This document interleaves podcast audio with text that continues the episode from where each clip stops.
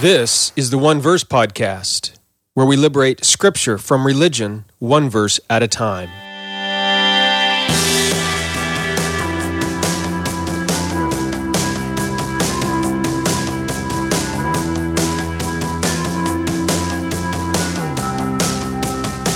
Welcome to the One Verse Podcast. I'm your teacher, Jeremy Myers. And this is episode number 61, in which we finally move into the New Testament. We've spent the previous 60 episodes looking at the first four chapters of Genesis, which, if you remember, listening to some of those, I have often said are the foundational chapters of the entire Bible. And so, what I want to do, sort of in the last two episodes of this year, is move forward into the New Testament and just give you a brief glimpse of how Genesis, the first four chapters of Genesis, sort of form the foundation of some New Testament texts. And what we're going to do today is look at some of the writings of John, specifically a, a few brief passages out of the Gospel of John, and then, a, if, if I get to it, a quick summary overview of the first epistle, First John. Basically, Gospel of John pulls a lot of themes out of Genesis 1, 2, and 3, and 1 John pulls uh, some themes out of Genesis 4. So that's what we'll be looking at. Hopefully, this will allow you to see both books of the Bible in a whole new light. And hey, I would love if you joined me in 2017 uh, by partnering with me in what I'm doing at redeeminggod.com. I don't know if you know this or not, but my website reaches about a quarter of a million people each and every month. And a large part of those people, a large percentage of them, live in Africa and Asia. And then in uh, Europe and the United States, I have a, a pretty good percentage that are high school and college age students. And so a lot of what I'm teaching and writing uh, through the podcast, blog, books, so on, are, are reaching people in other parts of the world and even here in the United States that might never have heard about God's grace, love, mercy, and forgiveness, uh, the freedom that they can have in Jesus Christ from the shackles of religion and all these other things. Anyway, to uh, run this website, I don't know if you know this either, but it costs me about $500 every month. Um, I don't pay myself. I have a full time job on the outside. I donate all my time and energy and all that to to the ministry to running the website. But uh, that $500 helps maintain the website that reaches 250,000 people a month. So, you know, if you do the math on that, for every penny spent, I'm reaching five people a month. So uh, that's a pretty good deal, I think. Here's the thing, though I do sell books, and you've probably noticed I do have advertising on my site. My book sales, my advertising do not cover all my expenses. I'm usually about 100 to $200 in the hole every single month. And so I would love if you would partner with me and help me cover some of those costs. Sort of view me as a missionary, and you're supporting the work I'm doing. Um, and the thing is, I don't want to ask for your money. I hate asking for money. um, makes me a little nauseous to ask for money.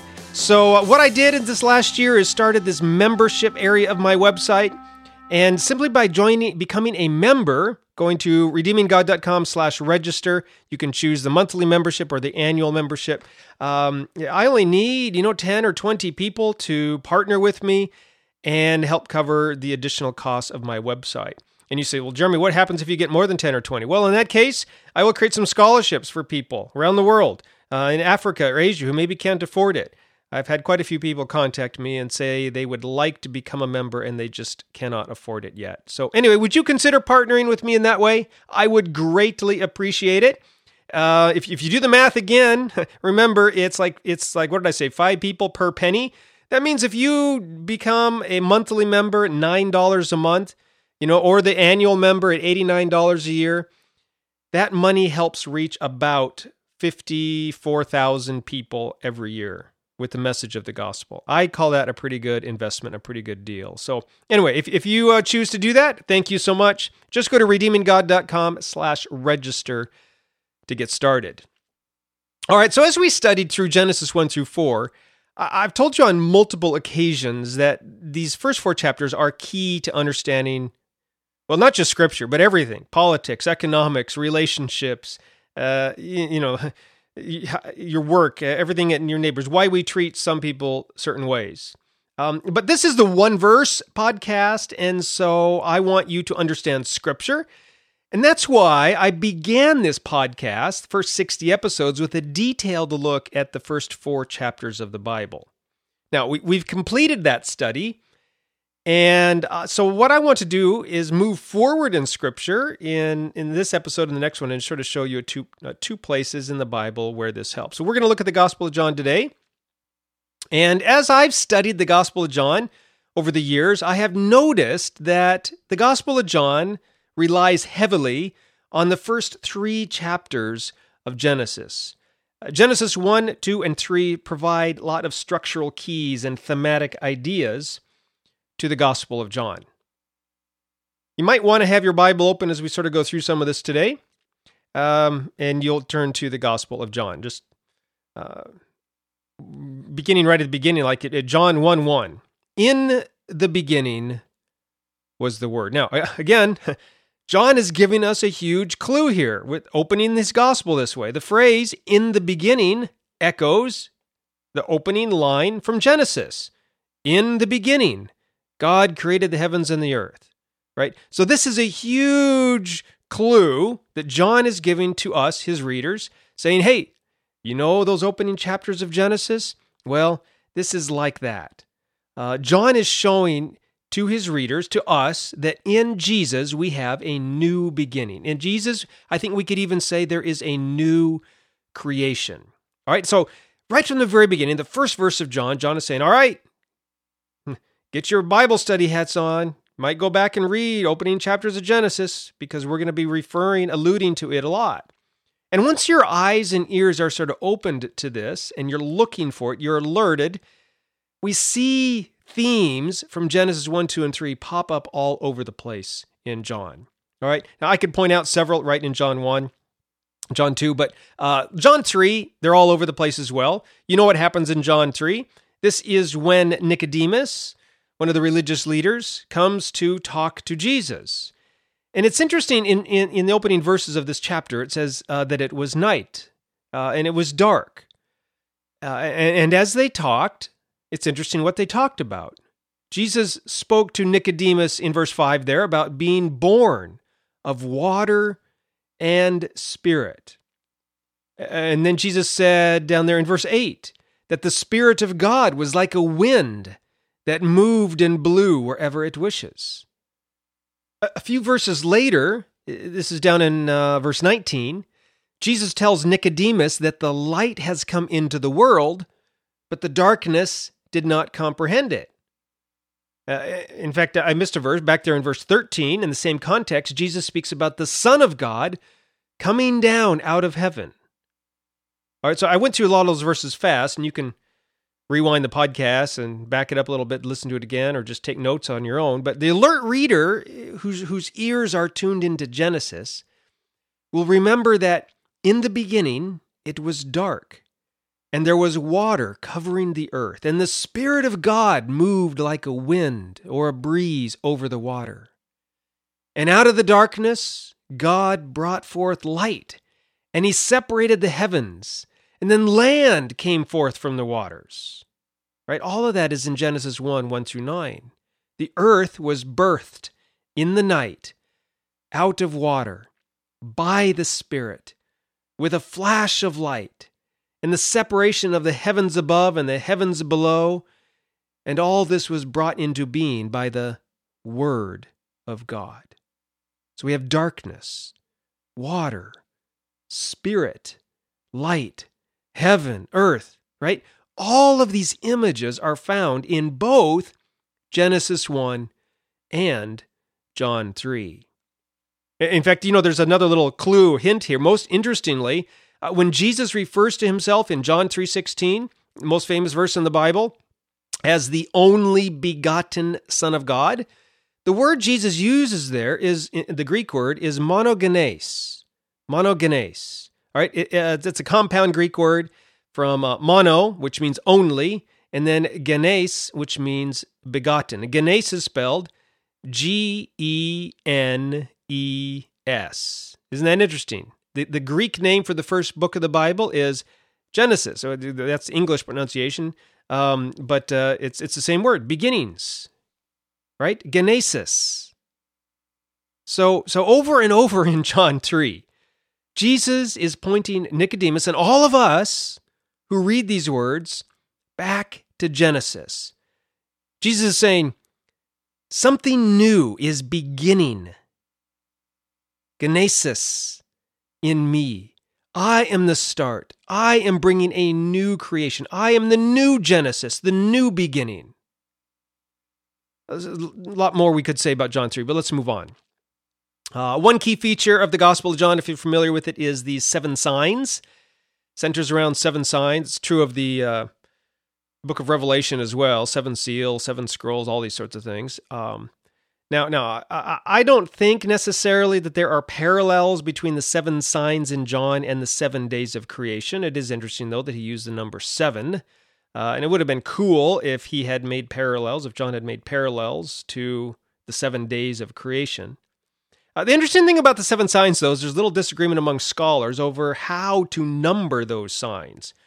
Uh, some think there are seven, and then there is an eighth sign, which is the resurrection of Jesus. Others say, no, there's only seven, and uh, two of them sort of are, are, are the two in John chapter 6 are, I think it's chapter 6, are put together so that the seventh sign is the resurrection of Jesus. Uh, Stephen Smalley argues for that, that view, and I think he's right.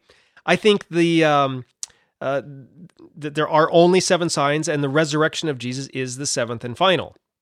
Uh, but in, in this case, the sixth sign is the raising of Lazarus from the dead in John 11, which is uh, very similar. You go and read John 11, very similar to God giving life to Adam on day six. So the sixth sign, giving life to Lazarus, this dead person from the tomb, is, is, is parallel to God giving life to Adam on day six.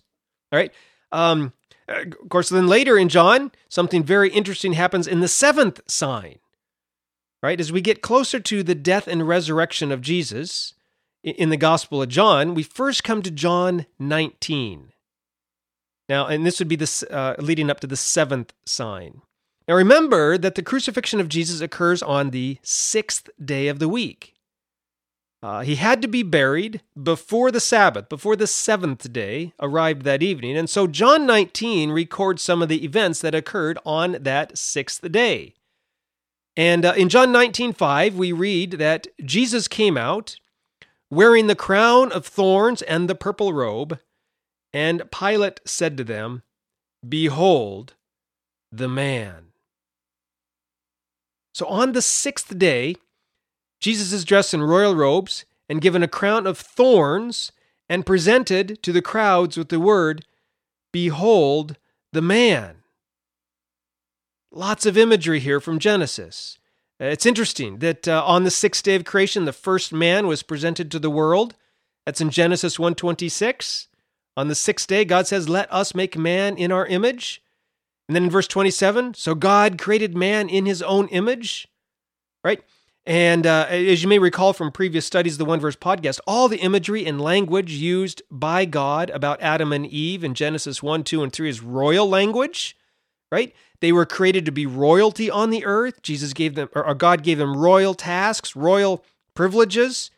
Yeah, even when God sends them out of the garden, he gives them royal clothes to wear. And then there's this image of the thorns and the thistles. Remember, that was part of the curse. So again, there's just uh, lots of parallel imagery here in John 19 when Jesus is presented to the people. But John is not done. Uh, later in John 19, as Jesus dies on the cross, he utters some of his final words on the cross, saying, It is finished. And just sort of as an aside, there's been so much bad, poor teaching in Christianity about what Jesus meant here when he said that. Some take it to mean that Jesus had finally finished paying for the sins of all mankind, right? Uh, because of Jesus' sacrifice on the cross, God was now appeased. Uh, sins were now atoned for. Probably heard some sermons like that. I, frankly, I've, I've, taught a few myself that way in the past. Uh, but that's not what Jesus meant at all. God has always freely forgiven us for all our sins, past, present, and future. And he always will. So Jesus didn't need to pay God off on the cross with his blood. No. Uh, so the, the, words, by the way, if you want to read a little bit more about that, uh, I write some about it in my book, The Atonement of God. There's also be a book coming out this coming year that uh, will explain all of that in even greater detail. But uh, the words from Jesus from the cross, when he says, It is finished, it should be understood in light of creation. At the end of the creation week, after everything had been formed and filled, we read in Genesis 2 2 that God ended or he finished the work that he had done. His creation work was done, it was finished. And I believe that Jesus is making a parallel statement here. He finished the good work he came to do. He had completed his tasks. He saw all that he had made, and it was very good. And so he said, It is finished. And then he gave up his spirit and he died. He rested. On, on what day did Jesus rest? Well, it was the seventh day. Jesus was in the tomb on the Sabbath day. Jesus rested on the seventh day from the work which he had done. So when Jesus says, It is finished, that's John 19 30, by the way, what was he talking about? He's talking about the new creation, the new work that he had set out to do for the world. He came to show a new way, to reveal a new way, to bring light out of darkness and order to the chaos. Jesus came to inaugurate, to uh, uh, initiate a new order for this world. He called it the kingdom of God, right? As part of the kingdom of God, he, he created uh, a new people of God to rule and reign over it all. So when Jesus says, it is finished, it's a triumphant cry of completion, very similar to God looking over everything he has made and then saying it's finished, that he was done. Jesus on the cross is saying, I'm done. Not because he was done, but because now the real party could truly begin. And you do remember what I taught you about the seventh day when God sees all that he has made and then sits down, he rests on the seventh day? I told you this isn't God stopping working. Again, that's sort of a poor teaching we sometimes get in Christianity. No, uh, when God sat down on the seventh day, he is sitting down sort of in the control room, uh, in the throne room, or whatever, of his world that he had created. And what that means is that now his work could begin in earnest. All the preparation work had been done, and now the party could truly begin. All right, the image there in Genesis 2 1 through 3 is of God taking his seat at the helm of the ship, right? Saying to himself, Whew, okay, everything's been set up, everything has been built and prepared, everything is in its proper place. Now, let's see what this baby can do. And then God takes the world out for a spin. That's how to understand the first three verses of Genesis chapter 2. And that's what Jesus is saying here. That's how to understand Jesus' words on the cross. Uh, in fact, not just here, but especially when he rises from the dead. Uh, the resurrection of Jesus on the first day of the week. It's not Jesus saying, Hey, I'm back. Wasn't that a cool trick? no. The, the, the resurrection of Jesus is when he says, Okay, everything is set up, everything has been built and prepared. The new creation has begun. Now, let's see what this baby can do. All right? And then Jesus takes the world out, the new world out, for a spin. And it's for all these reasons that I love John chapter 20 so much. One of the most beautiful chapters. John 20, 21, two of the most beautiful chapters in the Bible. The chapter, John chapter 20 begins with the statement that it was the first day of the week, that it was early in the morning and it was still dark.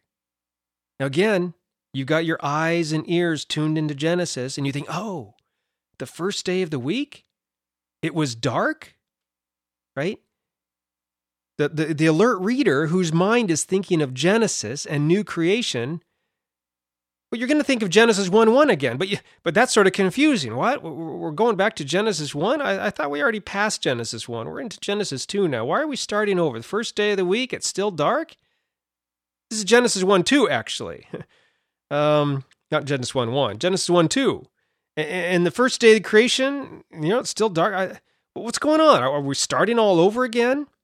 But as we keep reading in Genesis 20, we, we read about a woman named Mary Magdalene. Oh, okay, okay. So this isn't exactly the first day of creation all over again. Now we have this woman who's here, and, and we're reminded, with our ears tuned to Genesis, of the first woman in the Bible. But, but the first woman in the Bible is named Eve. Uh, and so we realize we're not dealing with a new creation story again, but instead dealing with a new account about Eve. And this time she's called Mary. Mary is the first one at the tomb. And I love it. She remains there even after Peter and John show up and then leave. like many women, she's the first one there and the last one left. Now, in Jesus' case, this is because she loved Jesus so much. So she's there at the tomb, and in John 20, verse 15, we read that she was standing outside the tomb crying, and someone comes up behind her and says, Woman, why are you weeping? Whom are you seeking? Now, the way I imagine it, I think this sort of helps make sense of the text. She doesn't know who's talking to her. And so the way I imagine it is she's sort of on her hands and knees there at the tomb, you know, on the ground, weeping and crying. And so, you know, she probably, when someone comes up behind her, she probably looks back over her shoulder, sort of. Uh, but her ear, her eyes are blurred with tears. And besides that, she's looking back over her shoulder. It's hard when you're on the ground to sort of look up into a person's face. Uh, and so, really, all she sees of this man is his feet and his sandals, maybe. So she doesn't know who it is. Uh, so she assumes that he must be the gardener. Yes, the gardener. Who has come to spend time with a woman in the garden? Very much like another gardener, right? Who came walking in the Garden of Eden during the cool of the day so many years before because he wanted to go on a walk. You know, there in Genesis 3 8 and 9, God comes walking in the garden in the cool of the day, seeking out Adam and Eve, crying out, Where are you? Right? He wants to go on a walk with them. And now another gardener has come to another woman in another garden and says, Whom are you seeking? Right? So she answers, and then he calls her by her name, Mary. and when he does so, she recognizes him for who he is as Jesus, her rabbi, her teacher, her Messiah. Again, uh, in Genesis, it was Adam, the first man, who gave a name to Eve, the first woman, but but there it was in an attempt to control and dominate her. We talked about that. But here, Jesus calls Mary by her name as a way of revealing himself to her and letting her know that he loves her and will never leave or forsake her. Uh, but John chapter 20 isn't done yet. In verse 19, we read that it is now the evening of the first day. And once again, we're reminded of Genesis and the repeated statement it was evening and it was morning, right? Uh, and while the first day of creation in Genesis 1 sort of began in a sinister way with darkness and deep waters, remember, tehom, covering the earth, uh, the evenings and mornings of creation brought light, order, and peace. And, and so it's beautiful to see that in the evening of the first day, peace to you are the first words Jesus speaks to his disciples. And then in the following verses, verses 20 and 21, Jesus says he's going to send them out into the world. Why? Well, we know from other scriptures that the reason he sent them out is so that they could expand the borders of his kingdom, so that they could spread the rule and reign of God upon the earth. And again, going back to Genesis, this is the almost nearly identical command that God gave to Adam and Eve in the garden. He had placed this garden in the east. It didn't cover the whole earth. It was a small little oasis upon the face of the earth. And then he had told Adam and Eve to expand the borders of the garden, to tend and work the earth so that the rule and reign of God could cover the entire earth. Right? And to accomplish this task, moving forward into Genesis 2, sort of the second creation account, just providing a little more detail even. In verse 7, we read that God breathed into Adam's nostrils the breath of life, and Adam became a living being. Here in John 20, 22, we read that Jesus breathed on them, saying, Receive the Holy Spirit. What's the symbolism here? It's beautiful. They're the new Adam, the new emissaries of God on earth, the new royal ambassadors and holy priesthood who were to go out in the name of God and expand the rule and reign of God on earth. Uh, very similar imagery in Acts 2 at Pentecost, by the way, when the Holy Spirit comes like a mighty wind upon the church on the day of Pentecost. Look, uh, we, we could look at similar themes all over the place in the Gospel of John. I just wanted to point out those few, just a few beautiful ones from John 3, you know, 19 and 20. Uh, some of them come from John uh, Genesis 1 and 2 and 3. Uh, Genesis 4, though, let's move forward into 1 John. Genesis 4 provides structural keys and thematic ideas for, for John's first letter, the first epistle of John. Know, I would even go to so far as to say that uh, in some ways, First John is a commentary of sorts maybe like a sermon on Genesis chapter 4. All right, uh, for example, uh, John starts his letter by referencing the beginning, and, uh, you know, just like he did with his gospel, uh, and then also talks about light and darkness.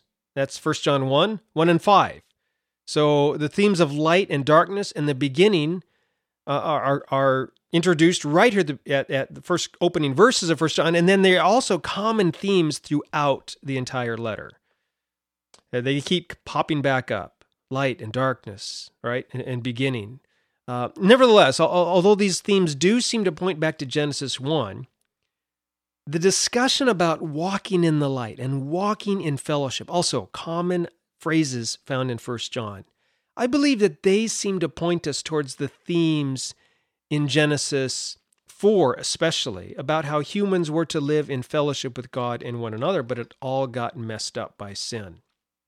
Now, again, we could go verse by verse through First John. Maybe I'll do that someday, showing you how the ideas in First John connect with Genesis. Uh, but for now, let's just look at a few brief themes from First John chapter 3. First John chapter 3 begins with this discussion about how God loved us as his children. Again, uh, this, this is very similar to Genesis, uh, but, but the real excitement begins in First John 3, verses 4 through 9, where John starts talking about sin and the devil. Uh, his warning here is very uh, reminiscent of the warning that God gave to Cain in Genesis 4 7. Remember, sin is crouching at your door, its desire is for you, right? But you must rule over it, you must control it. Sort of similar themes and ideas that John brings up here in verses 4 through 9. Uh, but then in verse 11, we have this common refrain about how things were from the beginning. Once again, I, I believe John is pointing the reader back to Genesis. He's re- reminding us that from the beginning we were built for relationships. Do you remember as we talked about that? That we were built for love. So now we have this contrast in 1 John 3. We have sin and devil contrasted with love and God. And what's the perfect example of this? What does John do? He goes back to the example of Cain and Abel. Obviously, this isn't surprising. He's been hinting at and pointing back to Genesis all the way through. Uh, he uses Cain, of course, as the negative example, as the opposite of love. Uh, Cain did not love his brother, John writes. To the contrary, he hated his brother. And this hate led to sin, which is when he murdered his brother, Abel. All right. Remember, just as in Genesis 4, John equates sin with murder, especially the murder of brother against brother, fratricide, which is really what all violence, what all murder, what all human violence truly is. We don't have enemies. We have brothers that we engage in violence against. Uh, anyway, John John goes on to write that we do not have to live the same way because we have passed out of the realm of death and into the realm of life. We have passed out of the realm of murderous hate and into the realm of self giving love. So, therefore, uh, you know, what does God's life look like in a person who's living it? It doesn't look like Cain, John says. No, it, instead, it looks like Jesus. This is the eternal life, the life of love. This sort of life never leads to sin, to violence, uh, to the murder of brother against brother, to, to scapegoating violence, of blaming others, blaming God. No, uh, this sort of life leads only to love. And John provides a little clarification on that in verse in chapter five, verses sixteen and seventeen. Uh, the, you know, discussion about the sin that leads to death. But uh, you know, I think you get the overall big picture about First John. Again, we could we could go into so much detail, but I, I won't. It's too much to cover into, and we just don't have enough time. We're running out of time. Um, proper understanding of Genesis 4 helps us understand First John. So that's really all I have for you uh, this week. We're going to move into the book of Revelation next week. Uh, and I'm saving that for next for a whole episode because it's such a giant topic. Um, in, in next week's episode, we will be the last one for the year, and I will also try to give you a basic framework for understanding the last book of the Bible, as well as some insights into the message that the book of Revelation contains. But I hope you do see how understanding Genesis 1, 2, 3, and 4 helps us understand other places of the Bible and helps us gain new insights into it and what the those other authors were intending to say and intending to teach by what they wrote. So we'll be seeing a lot more of this, not just in next week's episode when we look at the book of Revelation, but uh, down the road in the future as well. So uh, join us next week with the final episode of the year when we look at the book of Revelation. Hey, between now and then, would you please consider partnering with me on redeeminggod.com so that I can continue putting out these podcasts, writing my books, and uh, publishing my blog posts? These things not only help you, but they also help free people all around the world from the shackles of religion. Learn about God's love and grace, some of them for the very first time. Breaks my heart some of the emails I get from all around the world. People who feel that God cannot love them, cannot forgive them because of what they've done. Sometimes even what their pastor has told them. Oh, God can't forgive you. And it's so sad. And uh, redeeminggod.com is one place that they come to for hope and healing, understanding grace and forgiveness. And uh, you can help make that happen. Help reach people all around the world by becoming a member of redeeminggod.com. You know, I'm not asking for money. I, I want uh, to be able to give something back to you when you give to me.